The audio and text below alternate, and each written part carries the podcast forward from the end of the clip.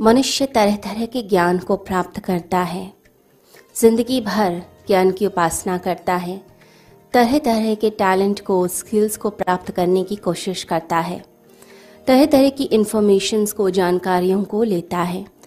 परंतु जब मृत्यु आती है, तब उसका वो सारा ज्ञान, सारी इन्फॉर्मेशन सब कुछ अज्ञानता में ही परिवर्तित हो जाता है, सब कुछ पुछ जाता है।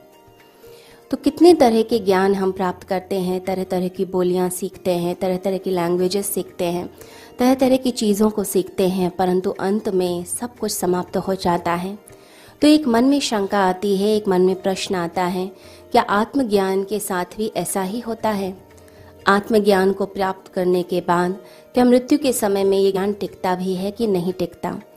इसके बारे में भगवान श्री कृष्ण इस श्लोक में कहते हैं कि जिस ज्ञान को प्राप्त करके जिसे जानकर मनुष्य पुनः मोह को, यानी अज्ञानता को प्राप्त नहीं होता है। तो एक बार आत्मज्ञान आ गया। एक बार वो ज्ञान की किरण भीतर प्रवेश कर गई। उसके बाद जो जन्म जन्म का अंधकार है, जो अज्ञानता है, जो मोह है, उसका फिर नाश हो जाता है। तो ज्ञान की जो पहली किरण होती है, उसका प्रभाव जो है वो हमारे मोह पर, वो हमारी अज्ञानता पर पड़ता है। जैसे ही ज्ञान की किरण आएगी, मोह का नाश हो जाता है।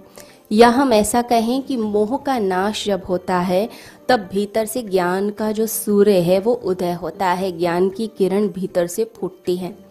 ये दोनों ही बातें सही हैं, क्योंकि ये दोनों घटनाएँ एक साथ घटित होती हैं। इसे युगपथ कहा जाता है, यानी कि साइमल्टेनियस है। एक साथ ही घटती है। अगर कोई कहे, रात्रि विदा होती है, तब दिन आता है।